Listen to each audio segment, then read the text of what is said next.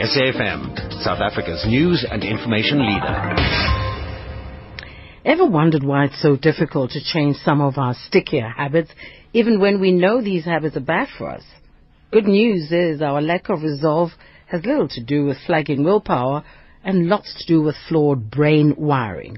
Well, here to help us understand that is author and leading pioneer in the field of emotional intelligence, Steph Vermeulen. Hello, Steph. Hi, Shado. How are you today? Wonderful to talk to you again. And thank you. It is indeed a, a great pleasure. Thank you. So, what are we talking about when we talk about brain wiring? Uh, lots of there's lots of science at the moment, and and the scientific kind of investigation into the brain is getting more and more interesting by the minute.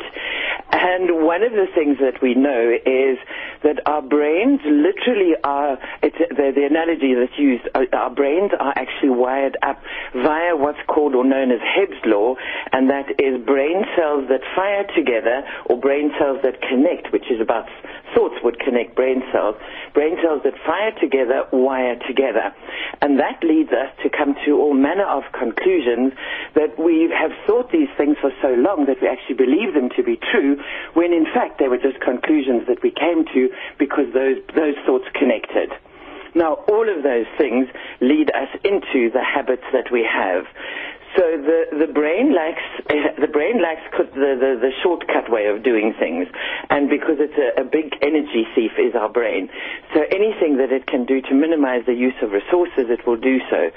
So when the, the, the brain is being wired up, we, we or the brain likes habits is, is, what I'm saying. And anything that we do repeatedly or anything that we think repeatedly will become a habit. So, firstly, am I my brain, Steph? that it's a good question. It's a question that's being asked constantly at the moment.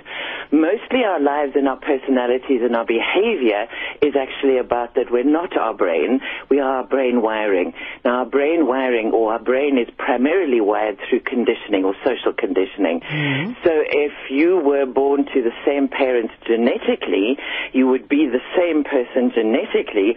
But if you were raised in Outer Mongolia, obviously your brain would be wired up completely differently to having been kind of raised in South Africa or as a South African. Mm. So we think that culture and we think that all the things that we inherit, even religious beliefs or not having religious beliefs, everything about who we think we are as males, who we think we are as females, what we think about other genders, what we think about the difference between genders, what we think about everything to do with our lives, all has actually been programmed in. So there's not much in our brains that actually is us originally, unless we're very conscious or mindful of that brain wiring and mindful of that our behavior is something that we learned rather than something that we actually comes from us genetically. Very little is, is now um, accepted by scientists as being purely genetic. Most of everything that we do, think, say, believe, all of that has to do with how our brains have been wired. That's a dangerous thing to understand. I find it a very exciting thing to understand because it makes change possible.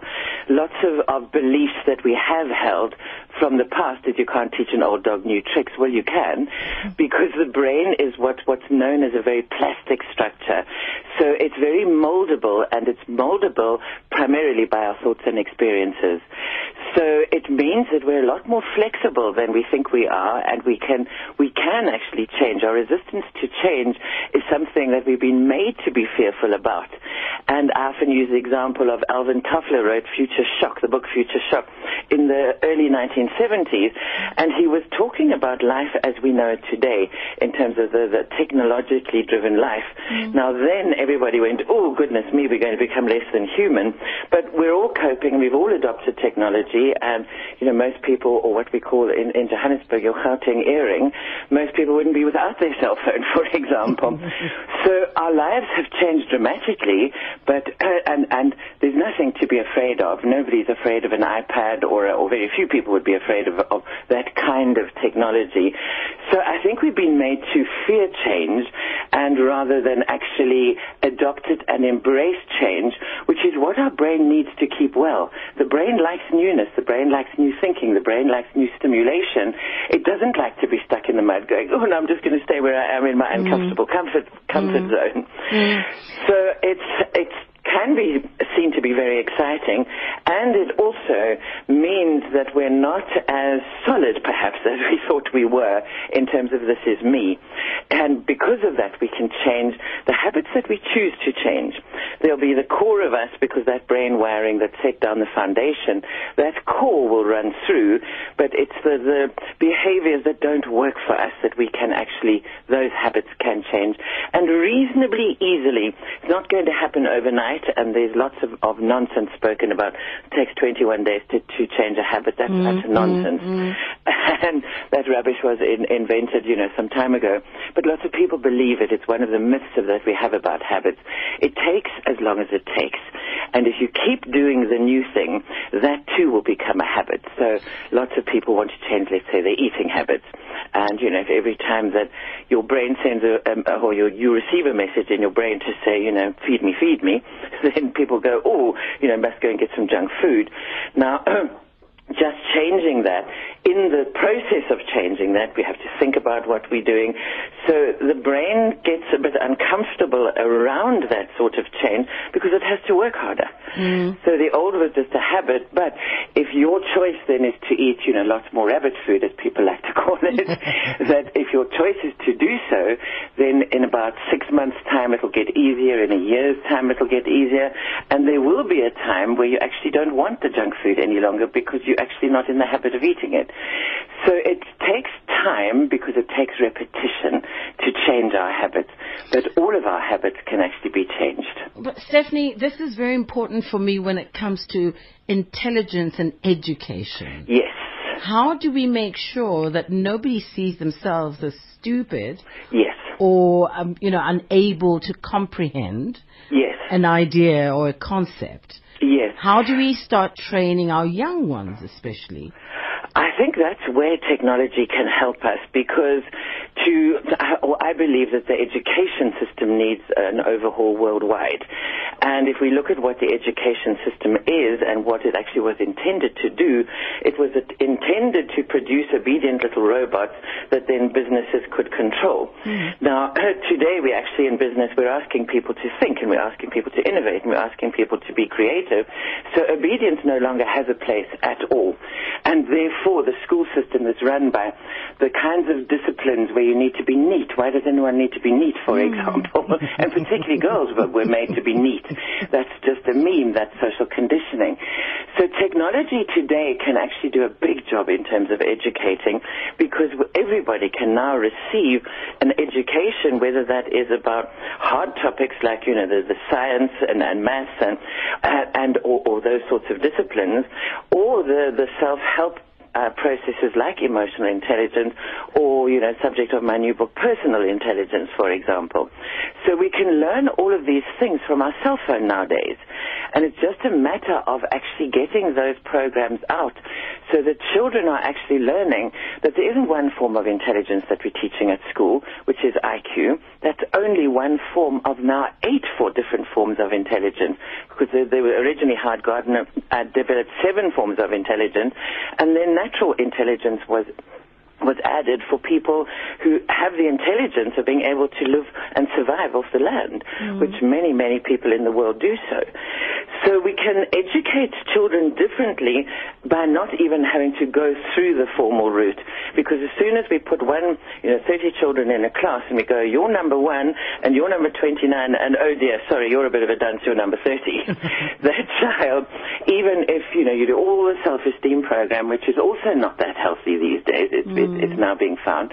But even if you do all of that, that child's experience every single day is, I'm not as smart as the person who's number one in the class. So just that experience and marking children and, and having them graded in terms of exams, exams just really teach us to regurgitate information. Mm. Now, you, we used to have to have a, a very good functioning memory of all the facts that we learned because we didn't have an iPad then.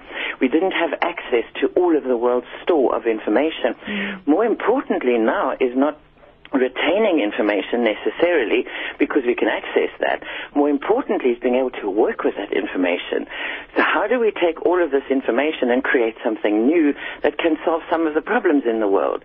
Now that could be project driven, it could be interest driven, it could be when you know when when kids are doing that kind of thing, they're having fun, and when they're having fun, they're learning a lot more than when they're sitting behind a you know brown school desk being graded or anxious about an exam, for example. Mm-hmm. So the whole process of rearing little minds is, is something that is being currently is, is currently being looked at, and people are finding that they have much more success in doing things differently, other than the disciplinarian way that we learned. You were either a good, obedient child and you did well, and then you believed you were clever, or you probably were like me and, and you know were highly rebellious and resisted the system completely. I can imagine what the kind of young person you were, yeah.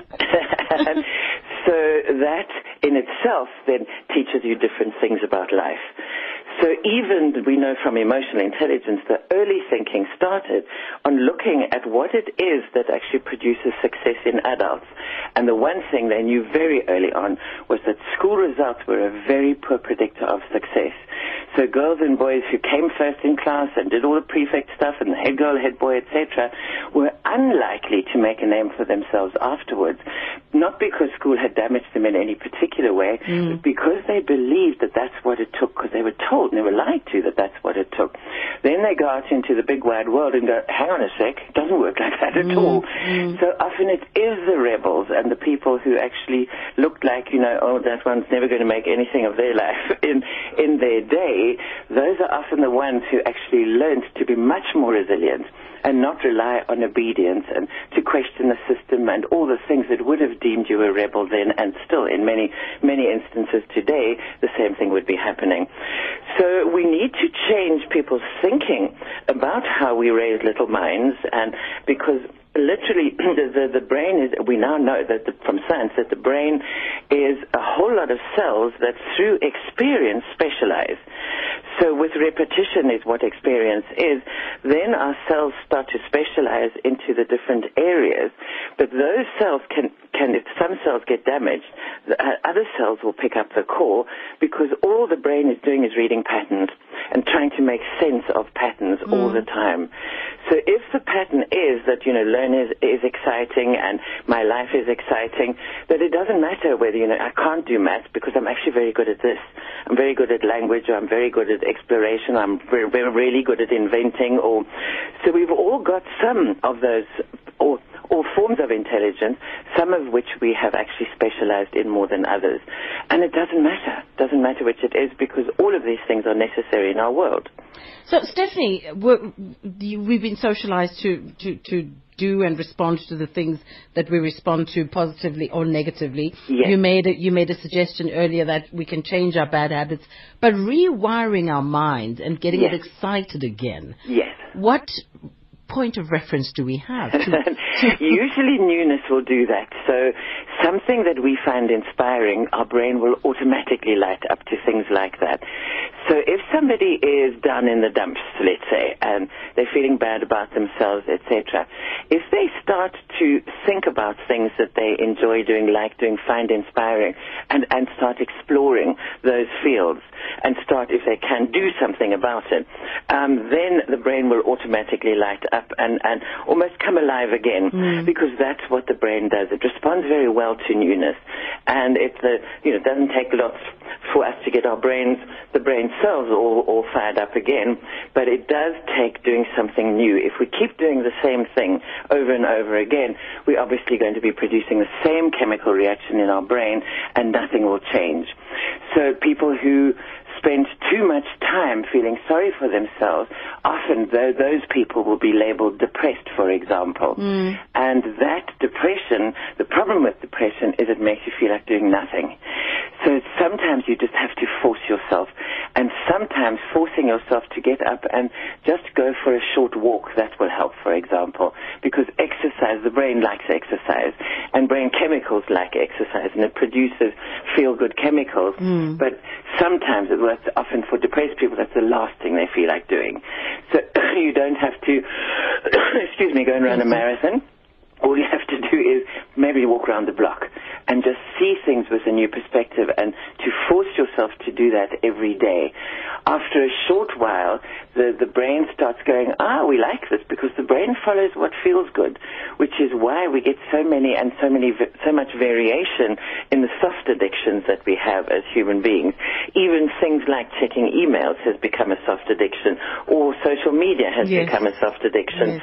because when we do so and we get a message, some kind of message that, that we like, the brain notices that and a pattern starts to develop. So the things that people think are, you know, the things that are bad for them are just habits that we've gotten into because the brain follows what feel what feels good. We think that the brain is extremely rational, but it's not. It literally follows what feels good for us. So if you do something often enough that feels good, that will become a new habit. Sometimes that habit is good for you, and sometimes that habit is not. You know, when when I started the show, I read I read a quote by Anne Lamott that says, "My mind is a bad neighborhood. I try never to go there alone." Yes. and and while one is training to wire your brain or rewire your brain, do you do it on your own, or do you need someone to hold your hand through It it? depends on the severity of, let's say, if you have a condition like depression, or if you have something that is something, some really bad experiences happen to you, then I would always recommend that you actually do it in, if you can afford therapy, if you can't, there are agencies like this, the Family Life Centers, for example, that would help you if you can't afford a private therapist. It sometimes makes it a lot easier to have somebody with you because they're seeing things that we don't see. We, if we're in, if we've got habits, etc., we're not seeing the other side because we're too busy living in that neighborhood that we don't like to be in mm-hmm. or don't like to be in alone. But there's lots of mindful practices. Mindfulness is the, the, the, the sort of the, the big new old thing. And I say the big new old thing because it's a Buddhist practice that's been around for a long time. Mm-hmm. It's a new thing in the Western world. And that is to become self-observant. So to, not self-obsessed or, you know, self-involved, but just self-observant. And to ask questions. I wonder why I did that. I wonder where that thought came from. Mm. So to constantly be observant of what you're doing and what is happening without becoming obsessed about it. So it's just if something happens, go, instead of going, oh, that's what's stupid, why did I do that? Just go, that's interesting, I wonder why I did that, or thought that, or what drove me to, what motivated me to do that. And in that way, we can then look at our brain wiring with far more, more dispassionately, rather than, this is me, I'm a bad person. It's not that at all. It's, this is my brain wiring, and if we can go, okay, well, it's not me, it's my brain, or it's my brain wiring, and then how, what do I want, how would I like to change that? Mm. So hmm. then we look at, all right, now when that happens again, this is what I'm going to do. And then to keep, often in retrospect, we go, oh, it happened again, but I didn't do that. We go, okay, well, maybe if I just even mentally rehearse doing that. Because the interesting thing with mental rehearsal is if you practice something in your mind, you're also creating brain cells that connect, or neurons that connect to each other. Now, visualizing and all of that's part of all the, the the bunkum that I, you know, the sort of that you can use your mind to attract a new Ferrari. To. Yes, you can't. yes. it's just all. It's I was hoping to do thinking, it- We like the sound of it because it makes us believe we've got some semblance of control. We don't. so you don't think vision boards work? No. they don't. Stephanie, you've just you've just killed so many dreams of I know, I know. I'm sorry, but it's far better to deal in the realms of reality than to the, the all those beliefs make us believe that we have some control, and we really don't have any control over anything else except ourselves. Do you we can't know- control other people. We can't control the universe. We can't. There's no big dispenser in the in the sky going. Oh, you wanted a Rolex? There we go. Oh my goodness! Oh my goodness! Now we need to have another conversation about, About that, we do. Yes, That's we have big to. one. but now, tell me what you do with that noise that is consistently in your head that tells you, um, you know, it gives you your usual uh, messages that you Yes. don't that you've had in your head Yes. that your brain has been used to all along. You're trying to rewire, and they keep on coming up. Yes. You know, it's like your second voice. Yes, and there's lots of voices in our head. There, people think if you talk to yourself, you know, it's a sign of madness. Well, it's not because there's plenty of voices in our head. now, sometimes those voices can be of parents, teachers, people who were judgmental, either positively or negatively. Hold on to the good voices, the ones that saying you're doing well, you're doing best you can, whatever it might be. Ah. And the other ones you can say, actually, I learned that. That was wired into me. it's nothing to do with me because when we are little, we have no control whatsoever on how our brain is being wired. We're passive recipients of what other people say about us, how they treat us, how they deal with us, what happens to us. We're just passive recipients of that. Now, we don't have to believe every single thought that roams through our brains. They're not ours. Most of them are not ours at all. And that's why I believe if we look at things dispassionately, we go, it's not me. That was wired into me, that thought. Mm. Because most are. Very little is, is, is us ourselves coming to those conclusions. So if you look at, at two bright children, for example, the one will get lots of accolades and, you know, will get to, all the school reports will be shown to all and sundry and put on Facebook and, and everybody's Yeah. very proud that, you know, the, the school prize goes to blah, blah, blah. Another kid raised by, uh, by parents says this kid might be smarter than its parents. It often happens. And that kid gets told, why do you have to question everything? why do you behave like this? You know, the teacher says that you don't listen and you, you don't agree. So this is what you do. And, you know, nobody likes a smart ass. What's wrong with you? Stephanie, hold that thought, please. Okay. Hold that thought. Oh my goodness. uh, we're taking news headlines with Utsile Sako after this. On tonight's SAFM market update with MoneyWeb, bulls, bears, stocks, markets and trends, understanding market terms 101. Tune in between 6 and 6.30 p.m. to find out more about all the market terms analysts use on a daily basis with market expert and founder of Just One Lap, Simon Brown. That's tonight on the market update with MoneyWeb, only on SAFM, South Africa's news and information leader. Otherwise, with Shado Twala, putting the ladies in the limelight. Putting the ladies in the limelight. I'm in conversation with Stephanie Vermeulen, who is uh, a leading pioneer in the emotional intelligence field, and we're talking about um, those little voices that keep coming up in your head, even when you don't want them. And these two little children, Stephanie, the one that is being told to sit down and not ask too many questions. Okay. Um, Stephanie is, is not with me. I'm not too sure what has happened, but uh, uh, just after we talk to her, we are we finding our guests as and when they come in. But we'll be talking to Brita van Tugen. Uh, she's a black belt NIA teacher and trainer, and she's going to talk to us about NIA for kids and uh, invite you to a workshop that is is is happening. And uh, then we'll, we're still trying to find our other guest, and hopefully Lizzie, where Njengulana is, is, is able to talk to us. But Stephanie, we're talking about those two young children. So the one kid that got all the accolades will learn that their intelligence or their IQ is an asset.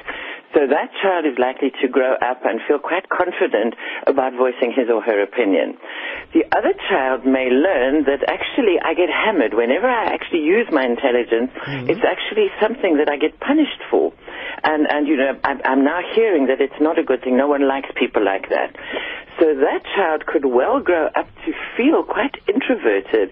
And instead of putting forward their opinion or questioning or, uh, that child may actually become quite inhibited about putting his or her opinions forward.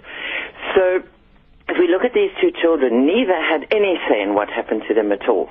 Now, it's also with children, if we falsely boost their self-esteem, which we've just mentioned uh, uh, a little bit earlier, that children know when, the, when it's false and when it's real, because they pick up, they've got a radar for all of our nonverbals.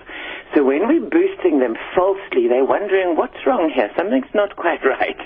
And if we keep boosting children's self-esteem for no reason, then they don't trust it any longer. So it, it also can be producing the, the, the kind of narcissism that, that we, we've chatted about before. Mm. So it's not that you have to be really careful in terms of, of children and what is said around them because they, they're going out into the big bad world anyway. They're going to hear a lot of stuff as children.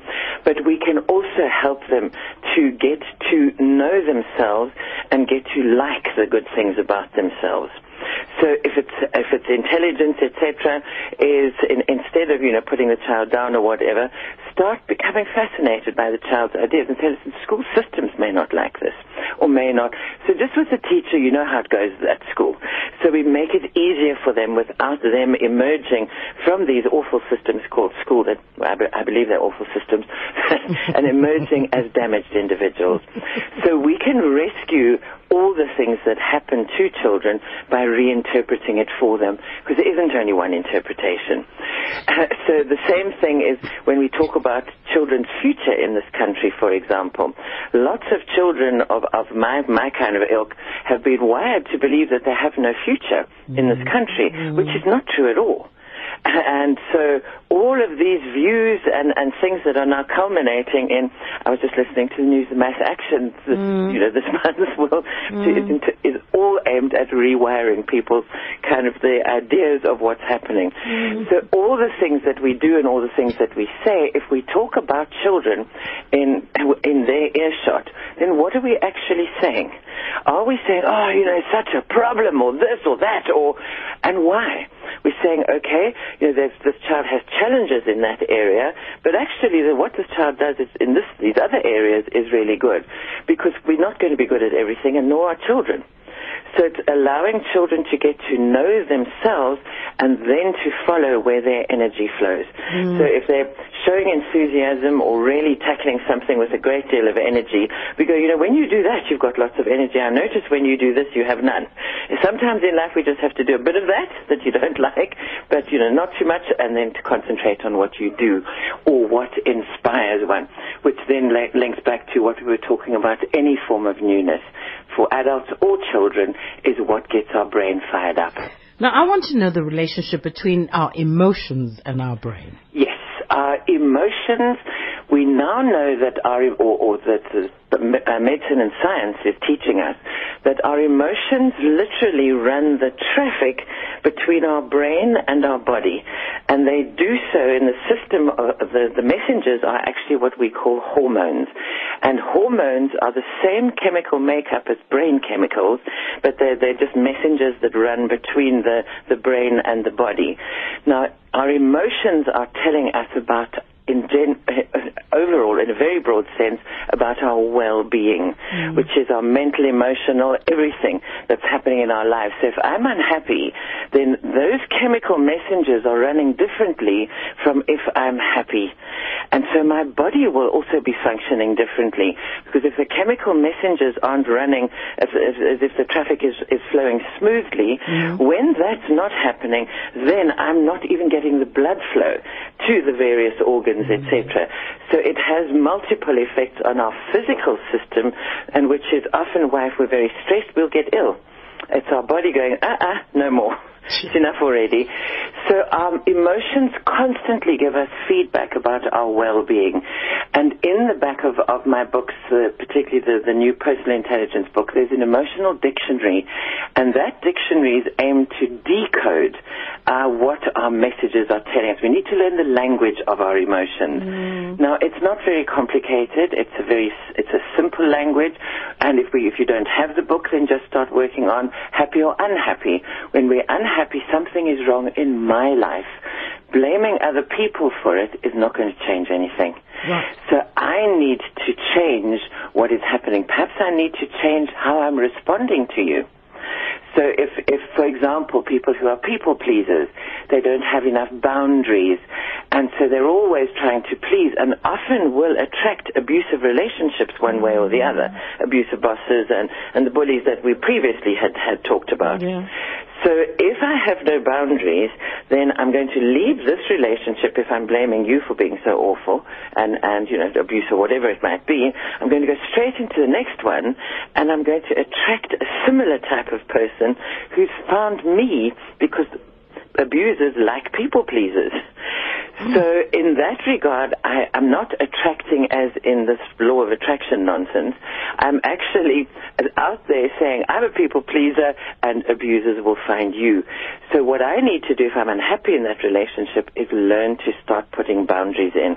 And boundaries are just about this is what I'll tolerate, that's what I won't mm. tolerate. And we've all got different boundaries about different things. Well, Steph, I tell you what, we, you and I can talk for hours because there's so much. We segue from one to the other, and I think what we're talking about now is important, which means you are going to come back and talk to me about that. I would and, be delighted. And boundaries, but in the meantime, we're directing everyone to your website. Wonderful. My website is uh, www.eqsa.co.za. And a lot of what I've spoken about if the, if, is on my blogs. There's these various blogs that are written, and a lot of those are posted on the website. So people can get a lot of information from the website too. Very interesting. Thank you so much for your time, Steph. Thank you so much. I really appreciate you it. You take care. And you. Bye-bye. Bye-bye. It's www.eqsa.co.za.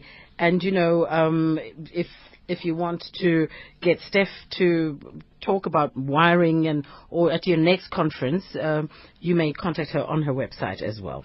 When we come back, uh, my next guest